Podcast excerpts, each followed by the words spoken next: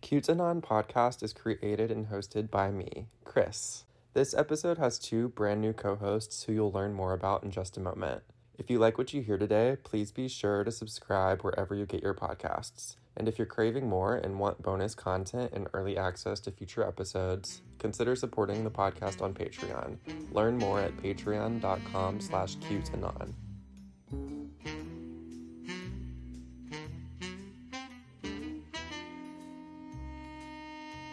Welcome back to the show. I have Hannah here, former roommate, friend of the pod, also known as Raw Milk Mommy, and Anthony, the only man in my phone who is alpha enough to eat raw beef liver with me on air.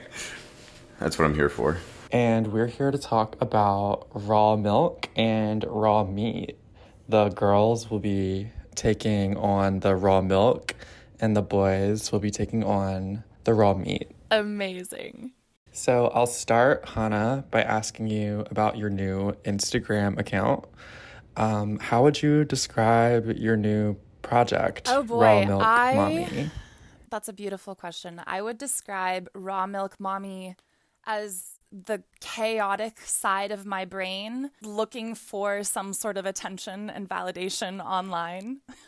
Hell yeah. I have for so long just entertained myself with, for lack of a better word, sheer chaos. It's very Aries of me. And that chaos has melded itself into my love of food and my love of being a silly sausage, which is the new silly goose um, jargon, as I've learned. What? Silly goose is out, silly sausage is in. That's what I've learned. Okay, you've got like your ear to the ground of these things. I trust your opinion here because I think you're one of my youngest friends. Yeah. Yeah, that one's new to me. and you're in Portland, which I don't know actually how that factors in. It's a cultural birthing center for It, it is. phrases like that. I do think that the the lineage of silly sausage is more across the pond, British UK Oh, okay. inspiration. That's where I got it from, not Portland. I would say there's very few silly sausages here. There's a lot of raw vegans, but not a lot of silly sausages. So, Raw Milk Mommy is also sort of like a gathering space for my international silly sausages to come together and just explore the chaos of food and sort of the more like for satire aspect of like diet culture or like the antithesis of diet culture, which to me is sort of just like an exploration of our own ancestry and our own bodies and our own physiology through food. So, yeah, there's sort of like a synthesis of those two, like satire, silly sausage energy, and like ancestral nourishment energy that I am excited to be exploring with Raw Milk Mommy. Uh, it came about, I recently started working as a private chef here in Portland, um, which has sh- been okay.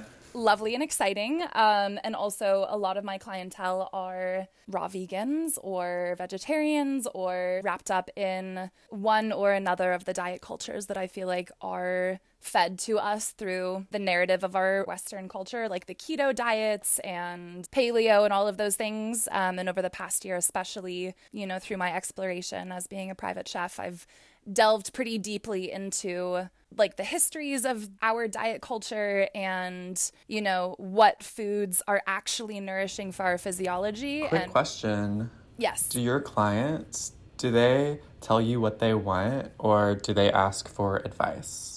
Sort of a, I would say a little bit of both. Um, the way that it works is like I get intake forms from all of my prospective clients that have dietary restrictions or specific diets that they're on, foods that they can and cannot eat, and then like cuisine and flavor preferences. And then from there, every week I make a menu that is designed to their dietary needs. And I mean, as I navigate like being somebody who works in food and especially someone who works really intimately with people and their food habits, I never want to like shit on anybody for eating in a certain way. Yeah. And also, I'm like, oh, baby, you are not getting the nutrients you need by eating like cabbage and sweet potatoes and beans Tell 'em. every every week.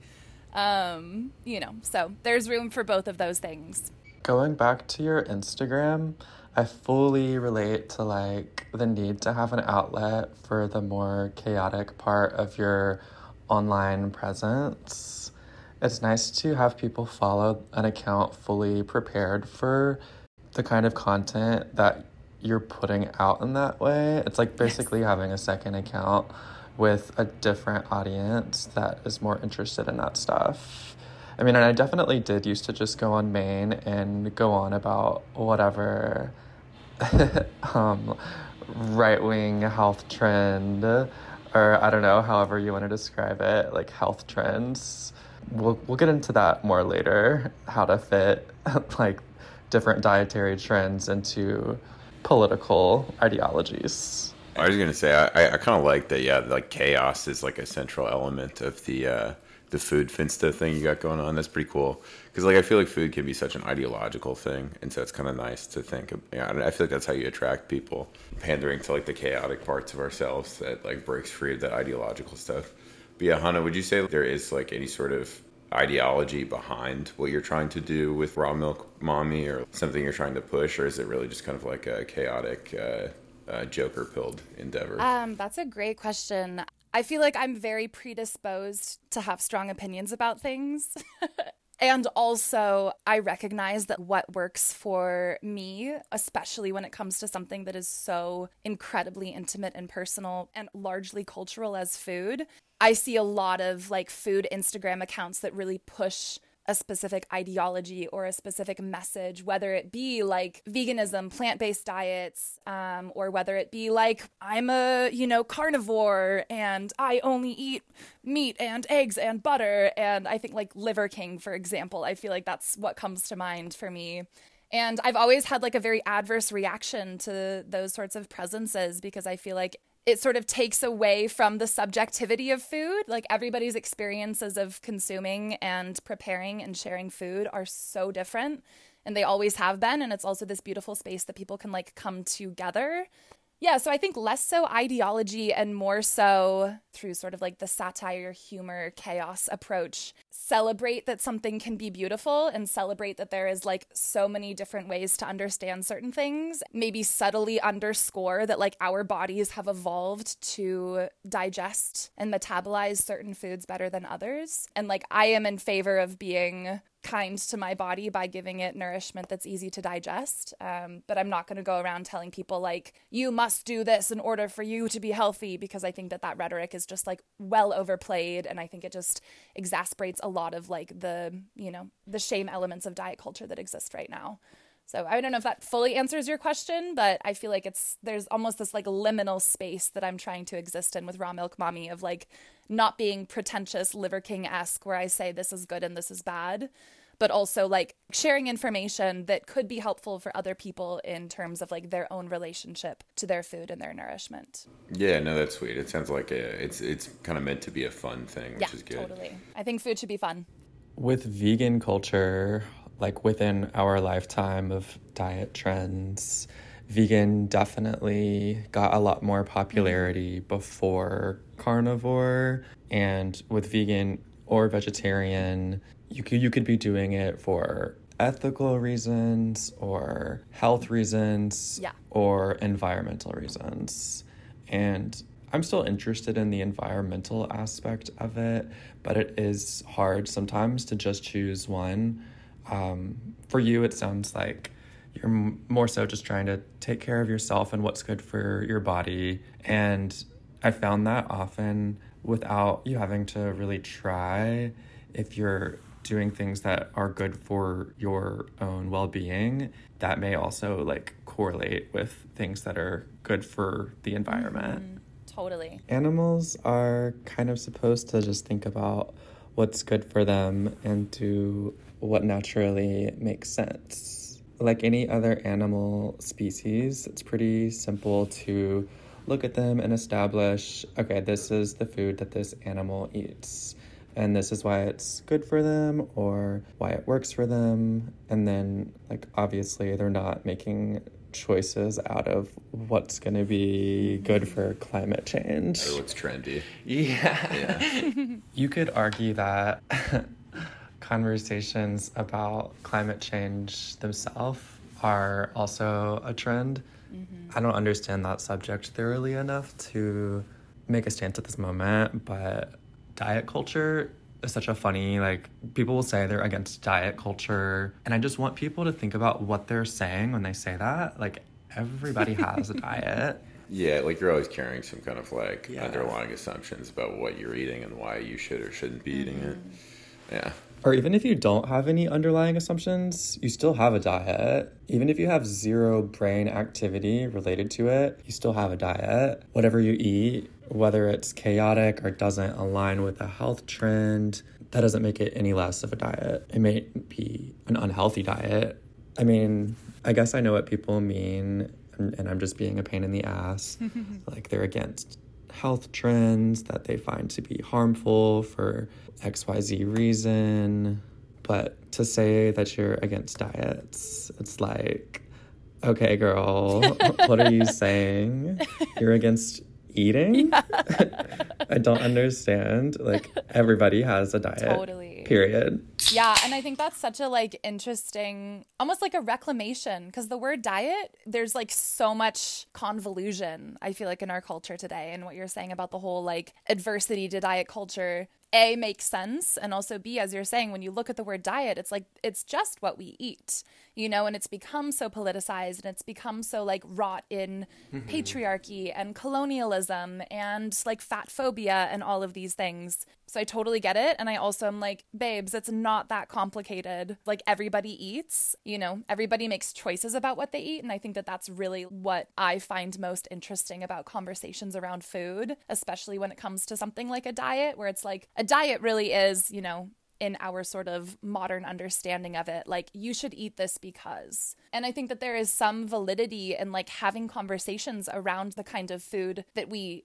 do eat you know because going back to what you mentioned about animals like animals don't think about climate change as far as i know because they eat what is available to them locally and what is available to them seasonally. You know like a squirrel's not going to like pop over to walgreens and pick up like a papaya from across the world you know? But humans do you know? So i feel like we have to consider the environmental impacts of the things that we're eating when we are eating in a globalized food chain. And yeah i mean like I'm like trying to be like that squirrel that's like, well, fuck, okay, it's the middle of winter and like I got my store of nuts and that's it. That's what's like bioavailable to me in my locale in the middle of winter. So I'm going to eat that. That's a tangent. I feel like there's a lot more of conversation to have around like locality as an element of the food that we eat, which is something I'm very passionate about, but we can we can sort of put a pin in that and revisit it later. Or we can go there now. well, I love pretending to be a little animal. Pretending to be a squirrel, it sounds like something I would enjoy. This is good advice generally. Yeah. like for a diet and otherwise. Be more like a squirrel. Yeah. It makes sense that that way of eating would probably lend itself to a more like environmentally sustainable model as well. I mean, yeah, because so I don't know if we each want to like dive in our own little like uh, diet histories and a stuff. great idea. But I, I was vegetarian from like 2015 until like 2020 probably. Um, and yeah, I mean, in in my mind, it was like for purely environmental reasons. Like I definitely gained weight and like didn't feel as good, but in my mind, I was like, you know, doing God's work to kind of, you know, Totally. uh, yeah, end climate Yeah. change, do the Greta Thunberg thing. Okay. Um, How long ago was this now? I think yeah, 2015 is when I started being vegetarian, and then I was vegan probably like 2016 to like 2018, and then went back to just being vegetarian. And then I think it was COVID boredom that got me to finally Yeah. get back on the meat. But yeah, no, I mean, I, th- I I definitely thought it was like for environmental reasons. I thought I was like decreasing, you know, like methane output and CO two output and all that kind of stuff. But it it does get to a certain point where it's like, okay, uh, how much does like shipping soybeans from like across the world and across the country like that, that requires like a lot of gasoline and stuff. And after a certain point, you like kind of stop. I I don't know buying it. I mean, like obviously factory farming is kind of bad. I think that's something that people on like all ends, um, you know, and like diet trends and stuff agree. Like, yeah, factory farming sucks. But like, yeah, I would imagine that probably just eating food close to home like does a better job than you know buying tofurkeys. Totally. yeah. I'm gonna hop in real fast because we have a minute remaining on this Zoom. So do we want to hop off this and hop on the other one? yeah, okay, cool. Let's do it.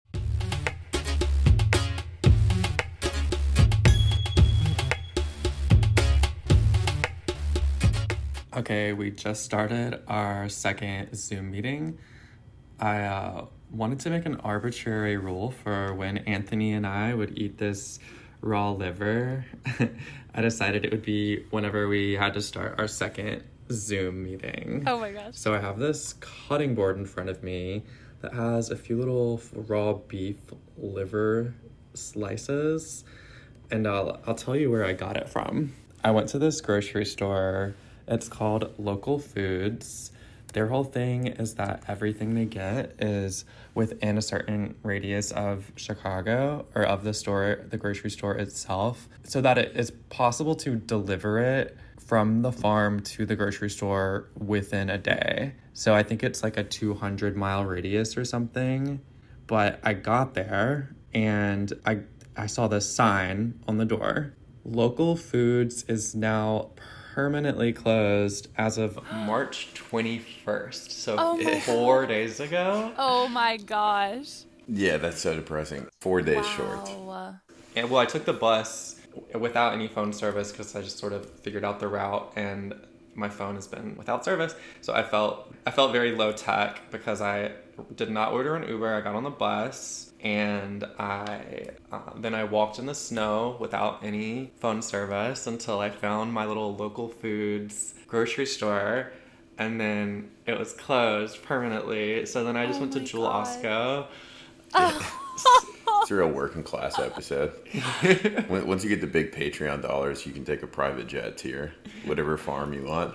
Yeah, literally. That's that's gonna be my um end goal. Sustainability behavior is taking private jets to locally sourced grocery stores To pick up raw meat. that have the best raw shit. I actually have been on a private jet before. Um, I have a uncle that was very successful in Oh, nice. his career as a CEO of a chicken farm. Oh. like one of the big ones. Um, so like a Tyson competitor, and uh, I don't know much about the business, but Dang. So this podcast is big meat propaganda. We're, Yeah. working, we're working for the big chickens. I'm a a meat industry nepo baby. Yeah, yeah, you got me on here to be the defected vegan. it's funny. So now that I've exposed my true intentions, I'm about to take a little piece of raw liver. It's like the color of I don't know. It's the color of like a grape Jolly Rancher. Mm. Yeah, it's like kind of scary. Like it's. Okay, nice. I, I guess I got to do it too. and it's from Jewel Osco, which mm-hmm. I have no idea. Um, Ugh. It's really gross. It tastes like Oh dear God. I can. I'm not like gagging, but Yeah, it's grizzly. It's got like a like. oh god, now I'm gagging.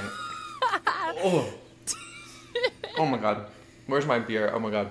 It's like when old people breathe on you, kind of like a like an old Catholic priest, kind of br- like giving like a nice like breathy piece of advice to you. Jesus Christ.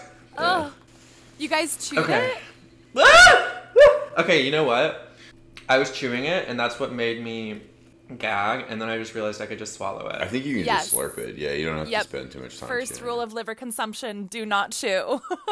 That's what I've learned. This is really good to know because this was really a stopping point for me. Uh, this time last year, I was doing seed seed oil free for a good chunk of time. That was at least like my goal. Mm. And as a part of just that health trend, learned about all of the nutritional benefits of eating beef liver. yes. So I was like, okay, I'm gonna go buy some beef liver. And the first time I bought beef liver, it was from that grocery store that I was just telling you about, not this Jewel Osco mystery Yes. liver. Right. Quote unquote Um, liver. But yeah, and this was also like frozen. I had to thaw it. But chewing it is really, really gross. Yes. And I feel like, yeah, just like swallowing it down is pretty simple. Yeah, Yep. it's gross, but I feel like I got to go in for a little bit more. I'm gonna do it. Ugh. I'll, I'll take another little. s- Wait, do you have that knife over here? Um, no, you probably have to go grab it from the kitchen. I'll be right back. Okay, cool. Oh my goodness. Okay, yeah, actually, so much better now that I'm not chewing Yes. it. Yeah. Swallow it down. Wash it down with like apple, apple juice, orange juice. That's what I've done in the past. And then you don't think twice. the less you know you're eating the, the liver, the, the better it is. All right, Anthony just went to get a knife so he can cut himself a little like bite-sized piece. Yeah, I definitely got to grab some more. Yeah, no, we should each go into like our food histories. I feel like because you're saying you're doing the seed oil thing. I've mentioned being vegetarian. At, at this point, like after after defecting and eating meat again, I'd say like I have no real agenda with what I eat. Yeah, It's honestly pretty. I literally work at Grubhub and order at least fifty dollars a week of delivery Nice. because I get fifty dollars allocated to me from the company. is like Monopoly, Play Money, whatever I want to order. So it's contributing to this narrative of me actually being a big industry guy that is Yeah. Big meat plant. has a lot of ulterior motives in this conversation, but I don't own enough. I don't know. Grubhub stock is doing really horribly. I have some st- of their stock, and it's really, really, really, really doing bad. I don't know like what I could say right now to like help that. I don't know. We're, we're so profitable. We're like doing so well. If the board of investors is listening, y'all should be so confident that we're the most successful tech moment. That, yeah, yeah. Anyway, um, but no, I did do the seed oil free thing for a while, and prior to that, I did in the pandemic out of boredom, because it almost is like for me like an escapism thing to find a, an obsession I don't know if that like resonates, but for me, it sometimes comes up out of boredom. In the pandemic, I was really big into just eating high protein meals and working out and trying to avoid seed oils. I don't know what I would call it. Just trying to trying to be hot, like build Yes. muscle. That's what my it is. main motivator at this point. I don't particularly, yeah, like factor in the environment in. Yeah. Um, I do kind of have like a resistance to palm oil still. Yeah, that was part of my vegan thing. I wouldn't do anything with like palm oil or vitamin A palmitate or anything in it. Well, the seed oil thing I think is really both environmental and health.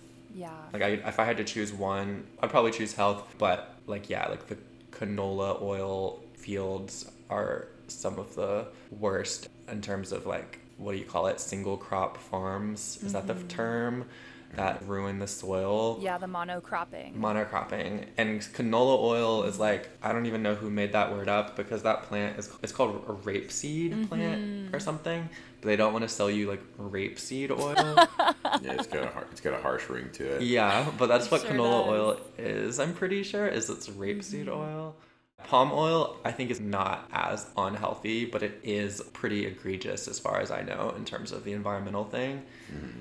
But yeah, I mean it's it's just hard to cut either of those out because restaurants cook everything in seed oils. Yeah.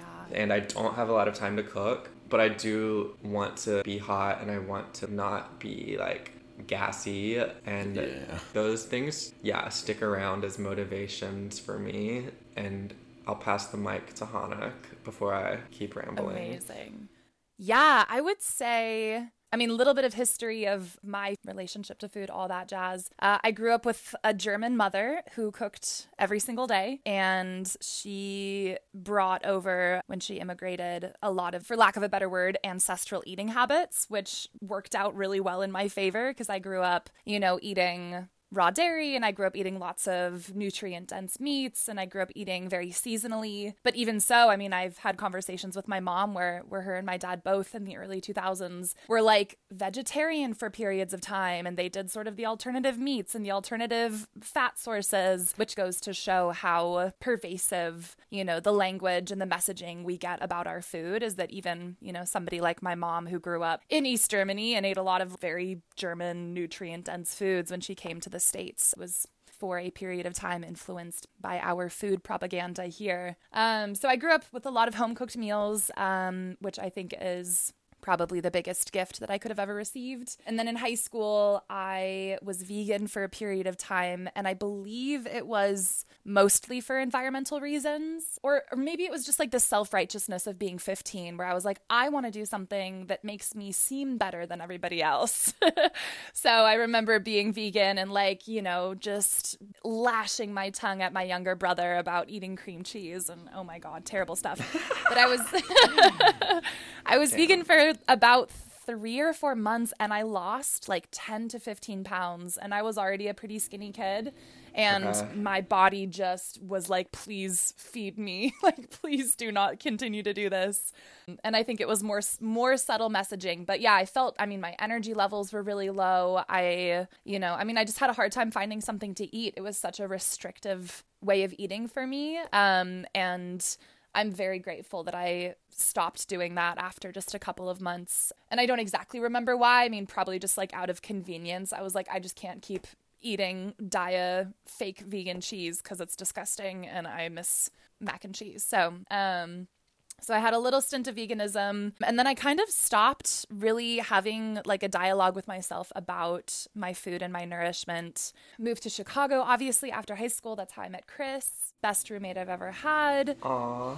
Truly. Loved our times in the house in the house in Pilsen. We ate pretty good, right? We ate good and I attempted a little garden which was fun. I mean, I've always been very like garden oriented and growing my own food has been really exciting to me for a long time. But moving to Chicago, I was like, well shit, I got to work. If I want to go to the grocery store, I have to like take the bus or walk through like 5 degree weather. So it just became a lot harder to have you know, food that was both nourishing and accessible, which I really feel like is such a byproduct of our food system is that we do not have nourishing food that is accessible either by cost barriers or by like literal location barriers or time barriers. Capitalism is a whole thing. Yeah, we don't have a like nationally or just even worldwide. There's no shortage of calorically dense foods, but Yes. there is a shortage of like nutritionally Totally. dense foods, or not shortage, but not there's not as much corporate level incentive to think about nutrition. Yeah. I Which think makes- yeah, like Go ahead, Oh, Anthony. sorry.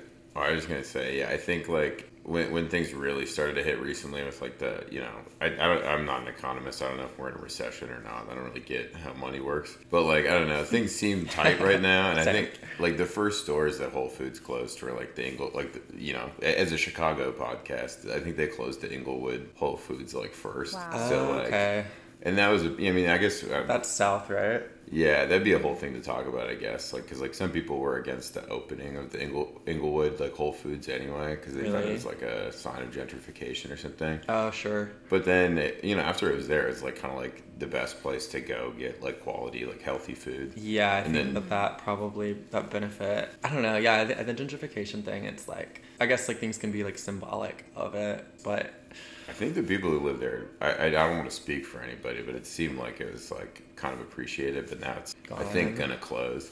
And then, yeah, the West Garfield Park, Aldi closed, I think, in the last year or so. I love Aldi. So yeah, I think the the food desert situation in Chicago is like definitely on the rise. I would say. I Yeah. imagine that's mostly on the south side. At least from what I've read, there's a lot of food deserts down there, as well as Mississippi, which is ironic since it's agriculturally such a good environment for growing food. Yeah, like if we had a world where people like ate the stuff close to where they lived, it should be like really good. Yeah, Yeah. yeah, exactly. I want to go back to okay the vegan thing. Hannah, you said you lost weight, and Anthony, you said you gained weight. Mm-hmm. So, I mean, that's, I, I guess at the end of the day, it's just like caloric deficit versus nutritional deficit. Yeah, I, I mean, I was hitting the peanut butter pretty hard when I was a vegan. Yeah. I think I would go through like. Like my family had their own peanut butter, and then I had my own separate jars of peanut butter for myself. so yeah, I would like. I, I mean, yeah, because you're, I mean, you're craving food like all day when you're vegan, Yeah. or at least from what I remember, it's like you're Yeah. never really full. Satiated. Yeah. unless you eat like a you know Right. a huge pasta meal or something like that. But like I remember being pretty much hungry all the time. Like I was actually wow, I never put the connections together, but now I'm thinking about it. I Yeah. got voted uh, always snacking in high school as my like senior superlative in the yearbook, and that makes sense. It's because I was vegan and just Yeah. always wanted to eat. You were never, yeah, fully satisfied, and so you probably had a caloric surplus. Oh, big time. Yeah, yeah. I mean, I was running pretty regularly too. Like, I, I mean, I think I ran like six days of the week, like at least three miles every day. Sometimes like up to like seven or eight, probably. But And- uh, yeah, definitely gaining weight from how much peanut butter I would eat. Well, I think that explains itself then, because Hannah, as opposed to being constantly hungry and always wanting a snack, maybe you were just averse to so many foods for this variety of reasons that you ended up just not getting enough calories and you lost weight. Yes. It sounds like you both had a nutritional deficit, Yeah. but then one of you had a caloric deficit while the other had the caloric surplus. So neither of you are satisfied with your health in that period of time. And I mean, I know it's not all about weight gain or weight loss. I know my cousin who was vegan, vegetarian for a long period of time. And when she finally started eating meat again, I'm pretty sure from her own words, she had an improvement in skin, hair, mental health, mm-hmm. energy, and she lost weight.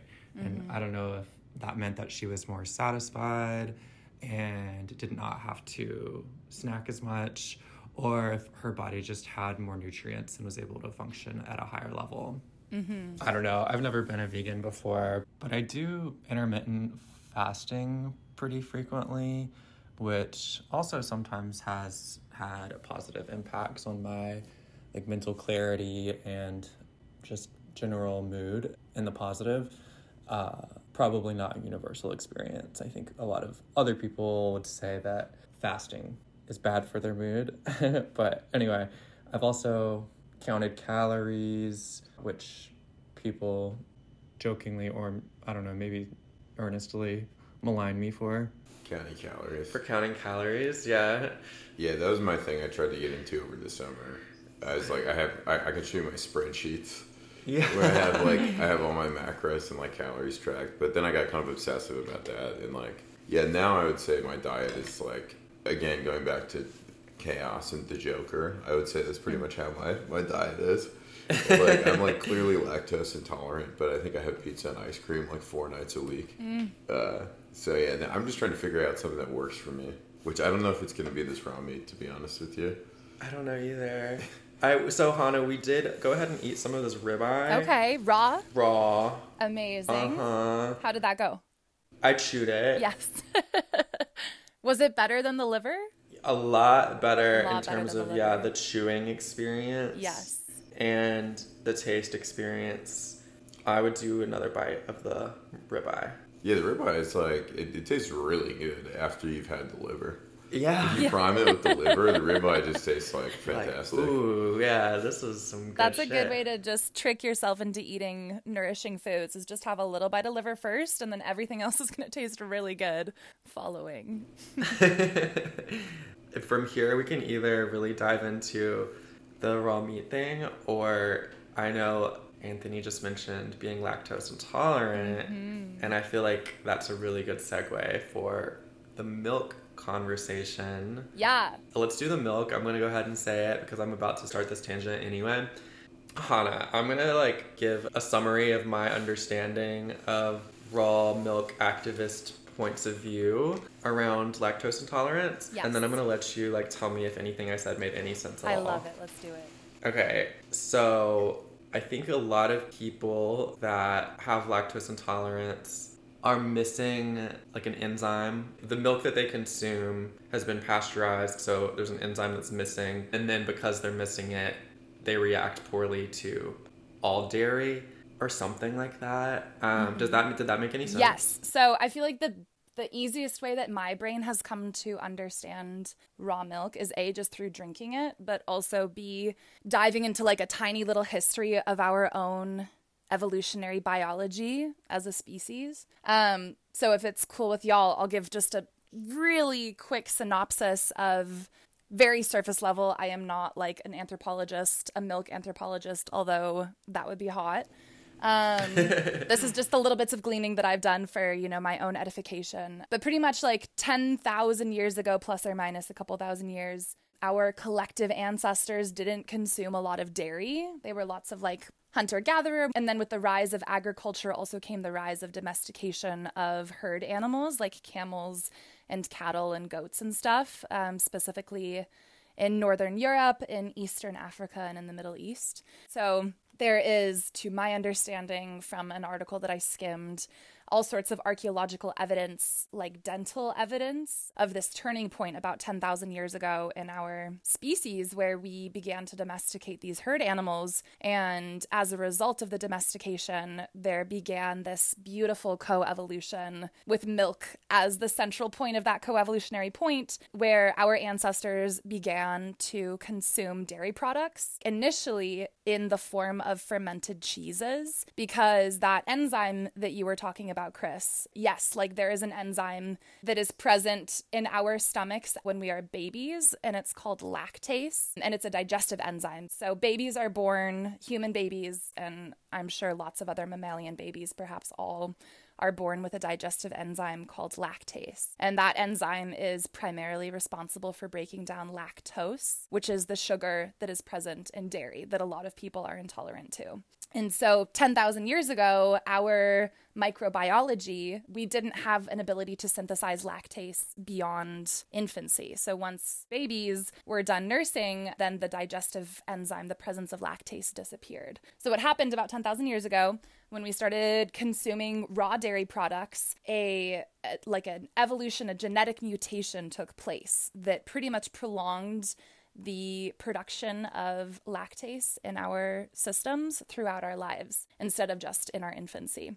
So there's sort of like this coevolution where when we started drinking milk, our bodies adapted and produced this genetic variation to allow us to continue producing that enzyme lactase. This is a lot of like science, history, all of that stuff. And I perhaps will also get lost in my own explanation of all of it. But lactase, digestive enzyme, 10,000 years ago, we started drinking milk. And what happened as a result of this, so the theory goes, is the populations that were consuming lactose products, milks, and cheeses, they received far more dietary nourishment than their counterparts did. And so there were booms in population in our ancestral populations that consumed dairy, which is to say that if you eat dairy you're more likely to fuck, you're more likely to produce, your babies are more likely to live. So, through this sort of um, natural selective process, the genetic mutation allowed for people to consume dairy through adulthood. And that was passed down, passed down, passed down. So, presently, about 35% of the global population still possesses that genetic mutation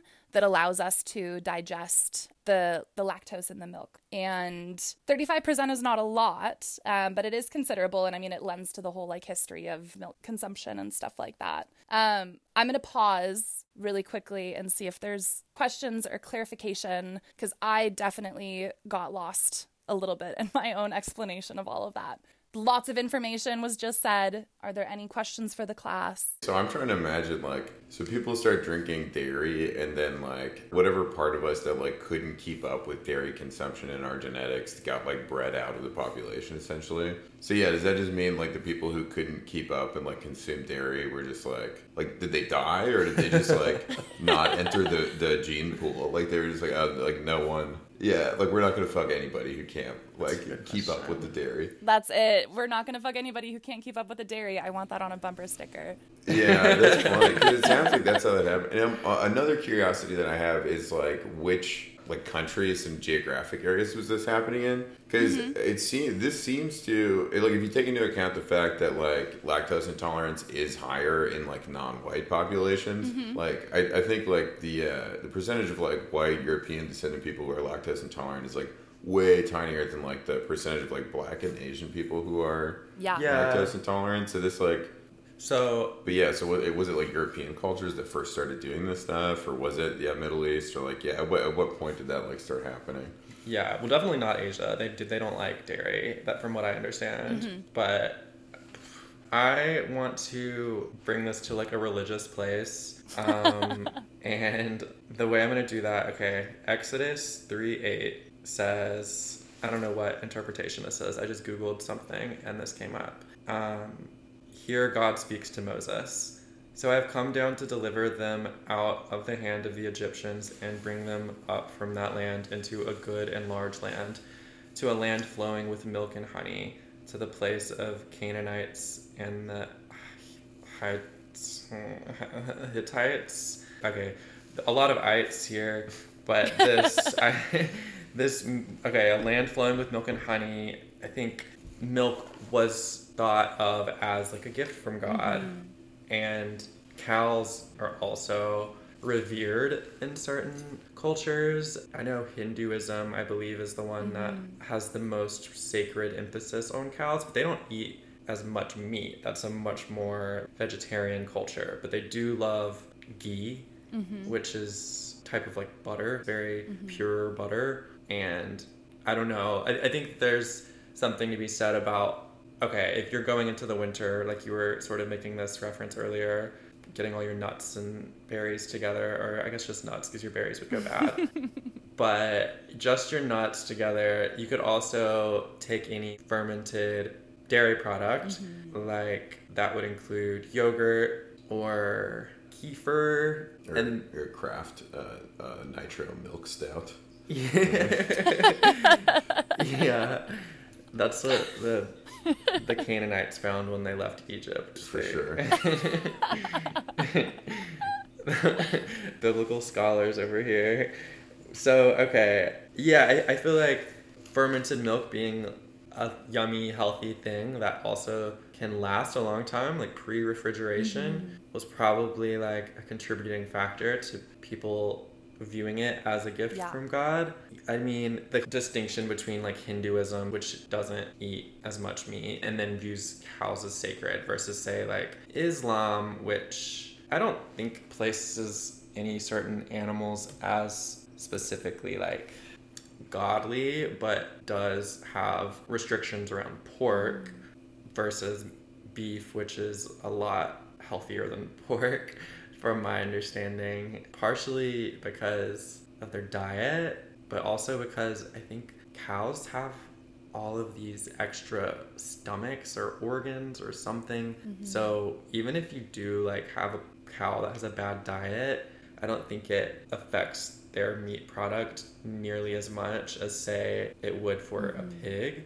And I don't know, like a lot of food trend people, like the pro beef specifically, um, do kind of characterize the cow as like a perfect creation, um, but in its ability to itself be an herbivore, if I'm not mistaken, and produce so much meat for humans and uh, yeah, and then also create dairy, which can be used for a variety of purposes and also stay like edible throughout the winter. Yeah, cows are pretty cool. I think yeah, I- I think I'm I get it. I get why people attribute this sort of gift from God language.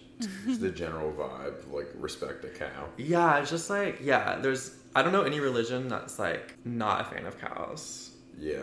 The Quran forbids eating pork, and then the Bible, Old Testament, has text that forbids eating shellfish. Mm-hmm. Yeah, and things with, with cloven hooves. Is Really? Part of it. I, I know it's a Jewish thing. It depends on the type of hoof that the animal has. What kind of hooves do cows have? Are they good? I think I think cows are chill, but I think that's what bans pork is that they have. Or you know what? This is a fact checking kind of moment. I'm, Yeah, I don't want to go out on a limb and I don't want to spread disinformation to the public. Yeah, we have really high standards here at QAnon Podcast. Yeah. Joni, Joni Mitchell was not going to be happy. right. Wait, what was her thing? I can't even remember. She didn't want Joe Rogan uh, uh, spreading vaccine misinformation. Oh, so, so she she's- took her music off of Spotify. oh, Spotify. So did Neil Young. So if we spread misinformation about cloven hooves, uh, we got a lot of enemies. Yeah, that's that's gonna be a hard one to fit in because I think cows do have cloven hooves, but I have never heard that. I know that like they're considered ruminant mammals, which means that they uh, walk around. Nailed it. They're like grazers. I think that's that's my understanding of the word ruminant. Cows and sheep and yak and like animals that I think predominantly feed off of vegetation. Reindeer. Yeah, totally. Can't forget those. So- okay, so it looks like in it looks like in Judaism, cloven hooves and chewing cud are good things. So if you chew the cud or if you have a cloven hoof, you're good. You're in the clear. Oh. But if you don't do either of those things, Okay. thank God. I know. the Jews are safe here for now. no malignment of the Jews on this episode. Oh yeah, no. Uh, Ka- Kanye's back into uh, Jews again. Did you see that? Because of Jonah post today? Hill. Yeah, That was today, yeah. that was yeah, like this morning or something. Good. Okay, then we can keep that momentum up. and uh, Yeah, QAnon pro Jew podcast, of course. thank you, thank you for saying that. Okay, I fuck. What was I gonna say? Oh yeah, and okay, America was very used to be much more populated by the ruminant buffalo, Yeah.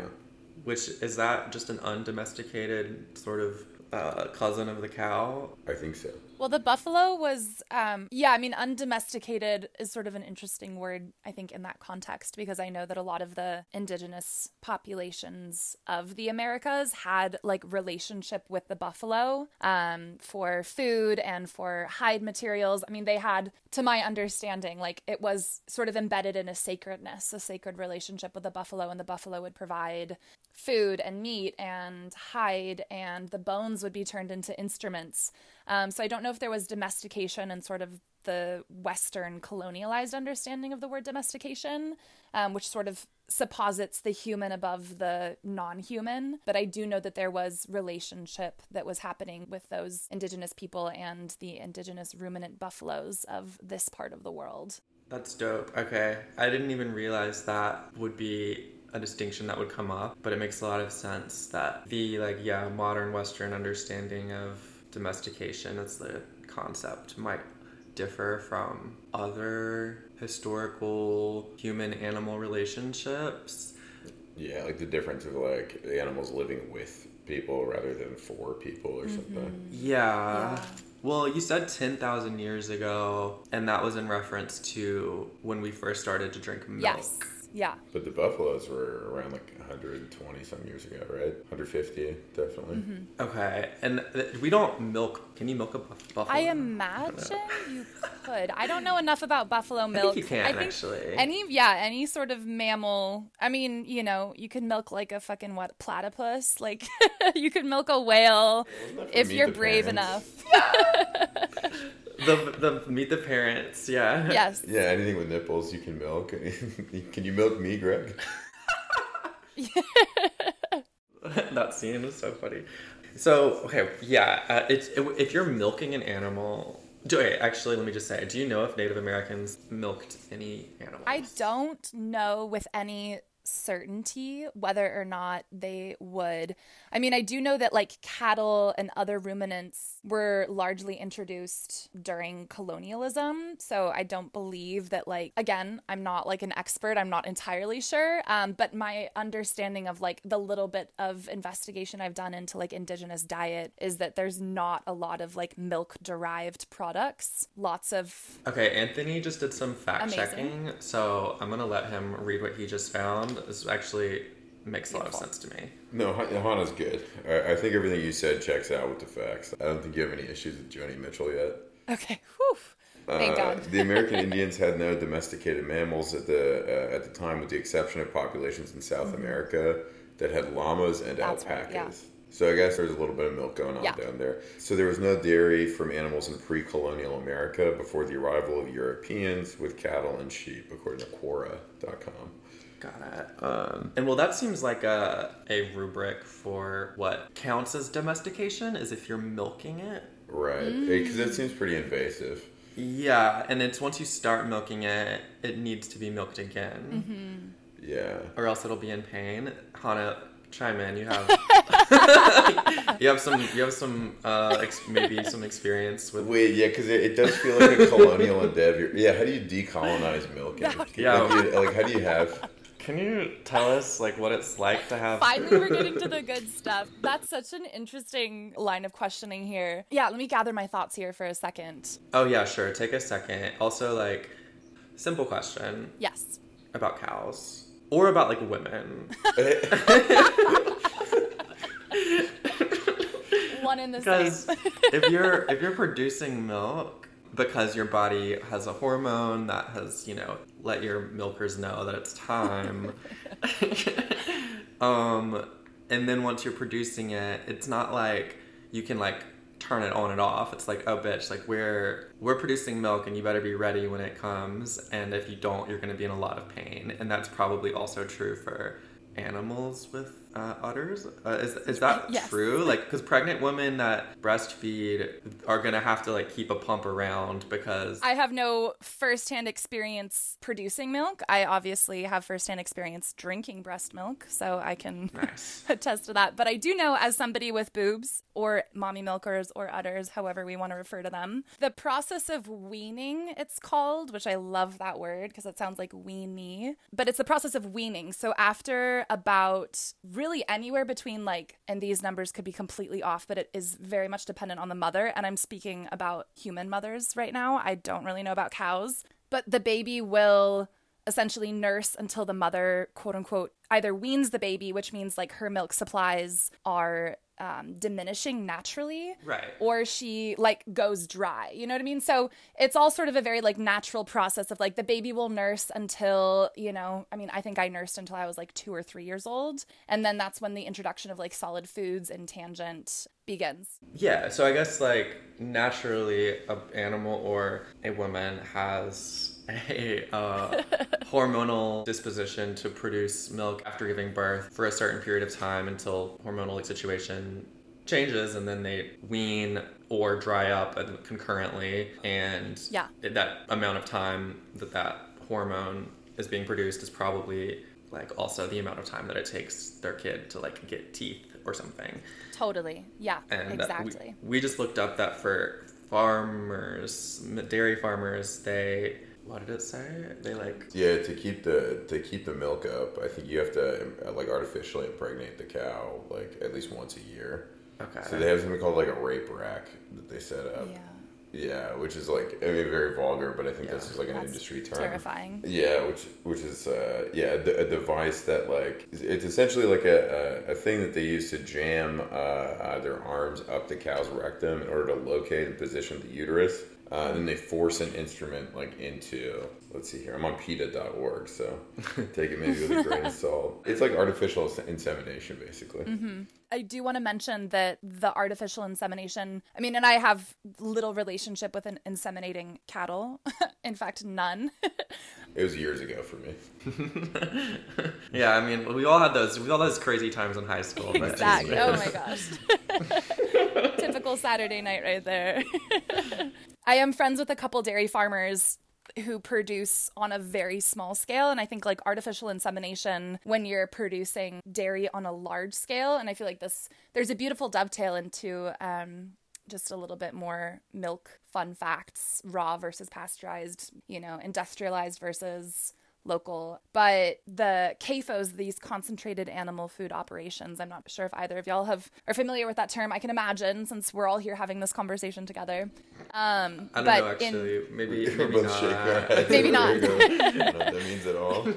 but CAFO, yeah, CAFOs are like the big ag of animal production. It stands for Concentrated Animal Food Operation, and our American food system relies very heavily on CAFOs to produce meat and dairy, and that happens on like an industrial scale. So when we think about like industrial dairy production, we're thinking about thousands of cows jam packed together Yeah. in their own shit. And I was reading an article this morning in preparation, and the whole sort of reason that we as a society here in the West began pasteurizing dairy um, was in a large part because of urbanization. And when higher concentrations of people began living together in place, the dairy producers and the meat producers, I mean, all of the food producers were ruralized.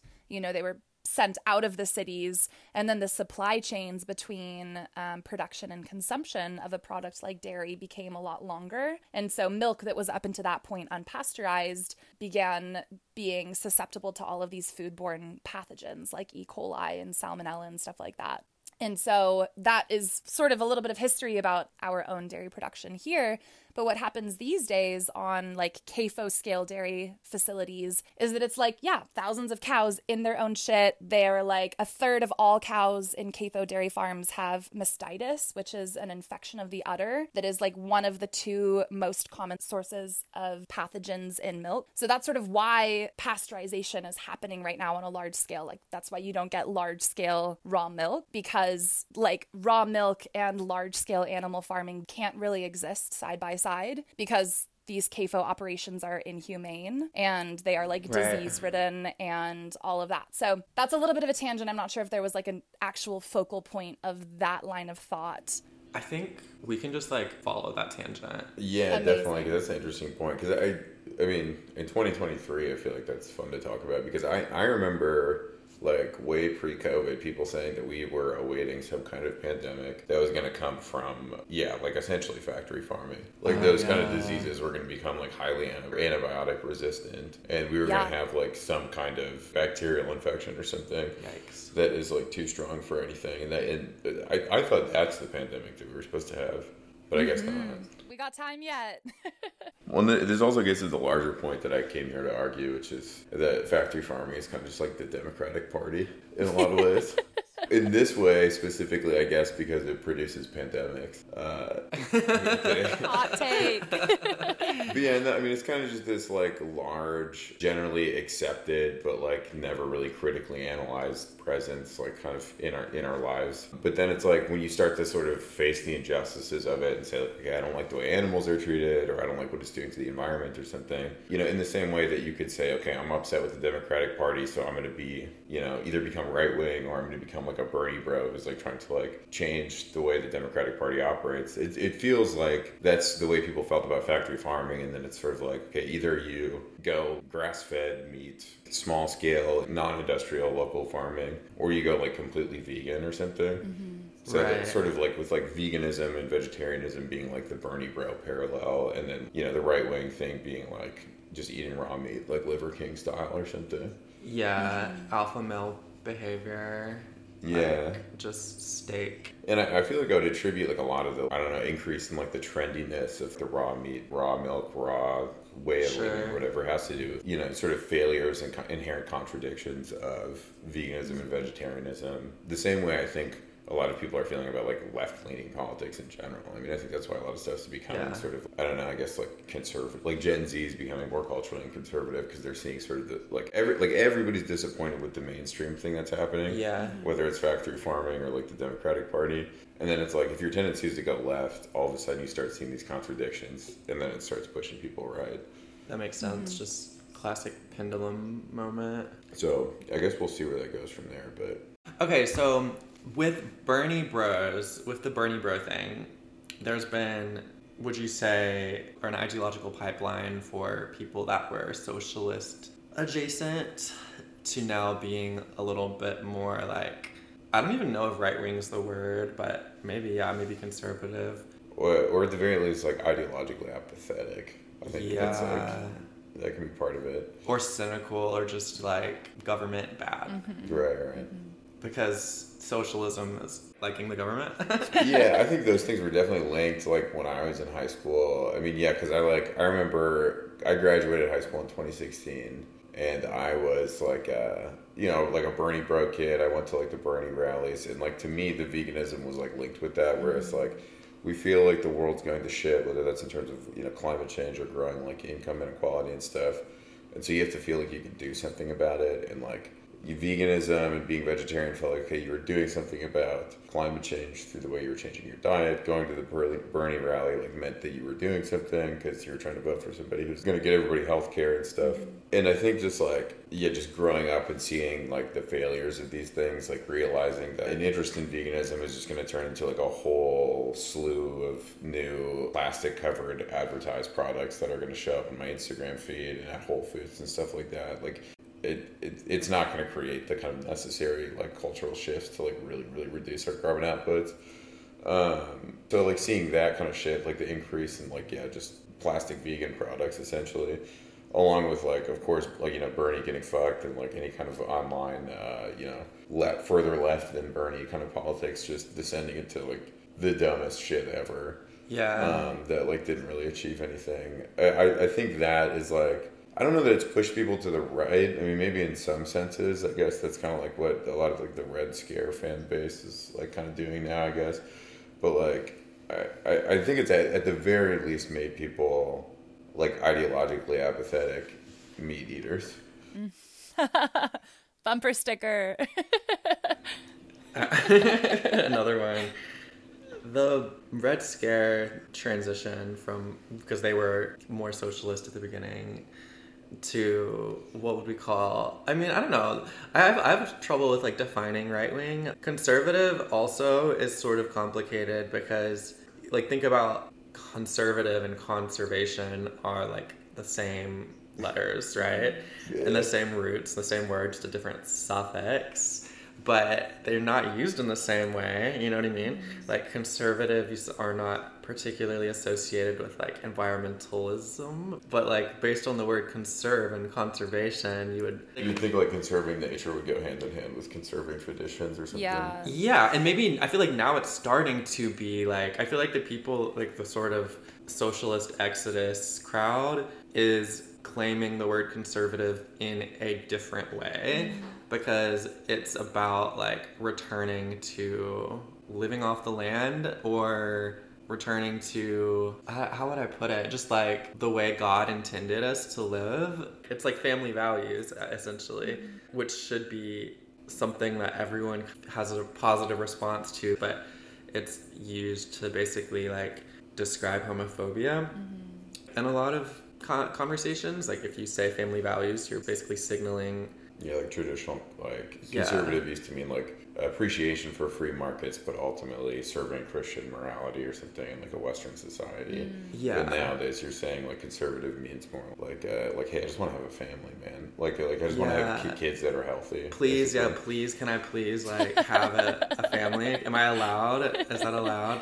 And then that's called like trad because we don't want to be like wage slaves Sure. Yeah. for the rest of our life without any like option for like a meaningful like retirement. Mm-hmm.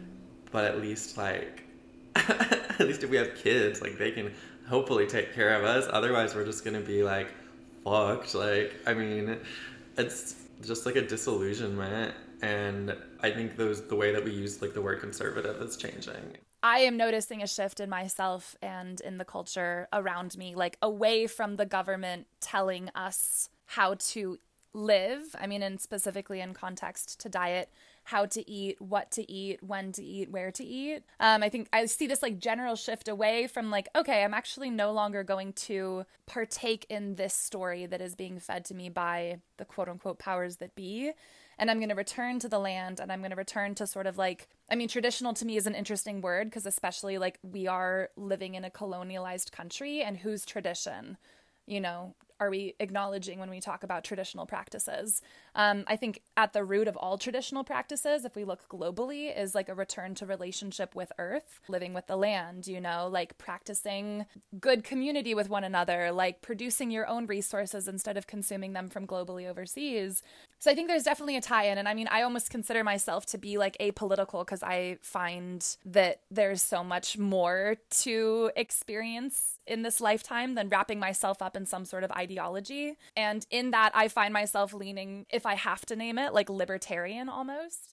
Like small government, keep your hands off my shit, let me make good decisions for myself and my family and my people, and let everybody else do the same for themselves too. Like, I think people are far smarter than we give ourselves credit for, and we don't really need some sort of overbearing government to tell us what to do, when to do, and how to do it. So, yeah, final thoughts. I'm like, y'all are capable of making decisions for yourself. You're smart.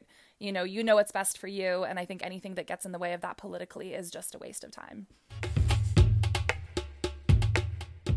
If you made it this far, thank you so much for listening. Here is a preview of some of the deleted scenes available on Patreon.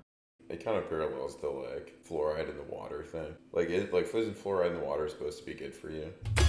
Obviously, I'm supposed to eat that. Like, look at it. Mm-hmm. You know what I mean? I think we have different reactions to bulges. I find those things to be like a band aid solution to a fabricated problem